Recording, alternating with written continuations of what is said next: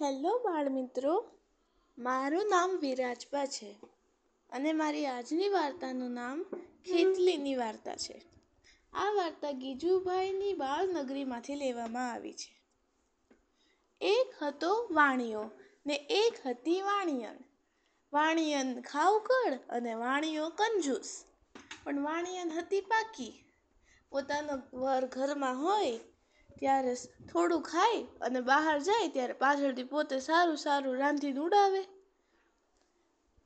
હવે મને લાગે છે કે તમારામાંથી જેટલા પણ બાળકો હશે, તેમને બહુ ખાવાનું ભાવતું હશે.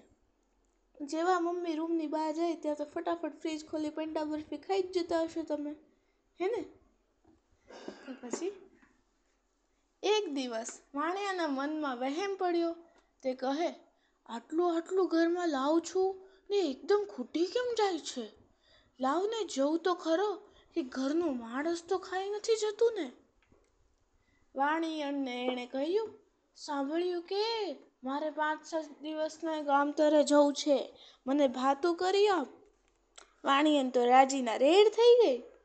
ઝટઝટ ભાતું કરી દીધું ને વાણિયાને વળ આપ્યો. વાણિયો તો પોતાના ભાઈબંધને ત્યાં જઈને આખો દિવસ રહ્યો.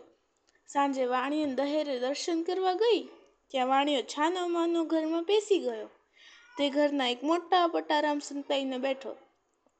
રાત પડી વાણિયનનો હરખ કેમ આતો ન હતો. તે કહે, હાશ, હવે પાંચ દહાડા મીઠું મીઠું ધરાઈને ખાઈશ. વાણિયન પોતાની પાસે સૂવા માટે પડોશીની એક છોકરીને બોલાવી આવી. એનું નામ હતું ખેતલી. વાળું કરી બંને જણી સૂતી. અડધી રાત થઈ ત્યાં વાળીને જાગી. ખેતલીને કહે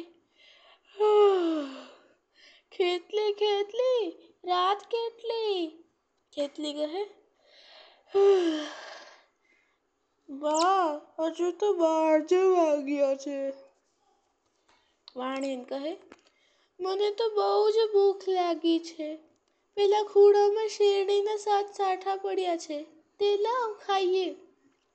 પછી વાણિયન અને ખેતલીએ સાઠા ધરાઈને ખાતા ને પછી બેવ સૂઈ ગઈ. વાણિયો બેઠો બેઠો પટારામાં કાણામાંથી બધું જોઈતો હતો તે કહે, માળું, આ તો ભારે લૂચી લાગે છે. વળી જ્યાં બે વાગે ત્યાં વાણિયન ઉઠીને ખેતલીને કહે ખેતલી ખેતલી, રાત કેટલી? ખેતલી કહે, બા, હજુ તો બે જ વાગ્યા છે. વાણિયન કહે, પણ મને તો બહુ જ ભૂખ લાગી છે. છ, સાત સુવાળી કરી નાખ તો આપણે નિરાતે ખાઈએ. પટારામાં બેઠેલો વાણિયો વળી મન મન બબડ્યો. ઓય બાપ, આ તો ભારે લૂચી. ખેતલીએ તો સુવાળી કરી, સુવાળી બંને જણી ખાધી ને પછી સૂઈ ગઈ. જ્યાં ચાર વાગ્યા ત્યાં વળી પછી વાણિયન જાગીને બોલી, ખેટલી ખેટલી રાત કેટલી? ખેતલી કહે? બા, હજુ તો ચાર જ વાગ્યો છે. વાણિયન કહે, બહેન, મને તો બહુ જ ભૂખ લાગી છે. થોડો શીરો હલાવી નાખને ખેતલીએ તો થોડોક શીરો કર્યો, અંદર ઘી ખૂબ નાખ્યું હતું. પછી બંને જણા શીરો ખાધો ને વળી પાછી બંને જણી સૂઈ ગઈ. પટારામાં બેઠો બેઠો વાણ્યો તો દાંત ભીસવા લાગ્યો. વળી જ્યાં છ વાગ્યા ત્યાં વાણીને પાછી જાગીને કહે ખેતલી ખેતલી રાત કેટલી? ખેતલી કહે, બા, છ વાગ્યા છે. વાણીને કહે, હજુ તો હું તો ભૂખી જ છું. થોડી ધાણી ફોડ જોઈએ. આપણે થોડી ધાણી ખાઈએ ને પાણી પીએ. ખેતલીએ તો ધાણી ફોડી ને બંને જણીએ ખાધી. પટારામાં બેઠેલો વાણિયો મનમાં કહે, સવારે વાત છે વાણિયણની પછી ખેતલી પોતાને ઘેર ગઈ અને વાણિયન પાણી ભરવા ગઈ. પાછળથી વાણિયો પટારામાંથી બહાર નીકળી ગામમાં ગયો ને થોડીક વાર પછી પોટલું લઈને પાછો આવ્યો. વાણિયન તો ઝાંખી પડી ગઈ. એના મનમાં થયું કે, ગમે તેમ હોય, પણ વાણિયો વાત જાણી ગયો છે. વાણિયાને પૂછ્યું, તમે તો ચાર પાંચ દિવસને કામ તરી ગયા હતા ને? આમ પાછા કેમ આવ્યા? વાણિયો કહે, મને તો અપશુક્ન થયો એટલે પાછો આવ્યો. વાણિયન કહે, કહો તો ખરા, એવા તે શા અપશુક્ન થયા? વાણિયો કહે, રસ્તામાં એક મોટો સાપ આડો ઉતર્યો.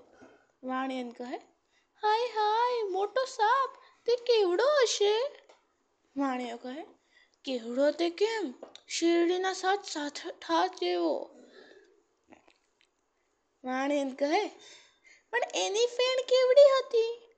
વાણિયો કહે, ફેણ તો મોટી બધી સાત સુવાળી જેવડી હતી.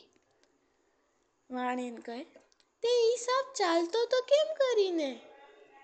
વાણિયો કહે, શીરામાં જેમ ઘી ચાલે તેમ ચાલતો હતો. વાણિયન કહે સાપ ઉડતો તો કે નહીં? વાણિયો કે, હા હા હા, તવીમાં જેમ ધાણી ઉડે એમ ઉડતો હતો. વાણિયાને ખાતરી થઈ ગઈ કે જરૂર વાણિયો બધી વાત જાણી ગયો છે. પોતે ઢીલી પડી ગઈ ને વાણિયાને પગે પડીને માફી માંગવા લાગી. વાણિયાએ તે દિવસ જવા દીધી. પછી બંને સમજી ગયા. વાણિયો લોભી મટી ગયો ને વાણિયાને ખાવકડ મટી ગઈ. અને આજની સાથે મારી આજની વાર્તા સમાપ્ત થાય છે.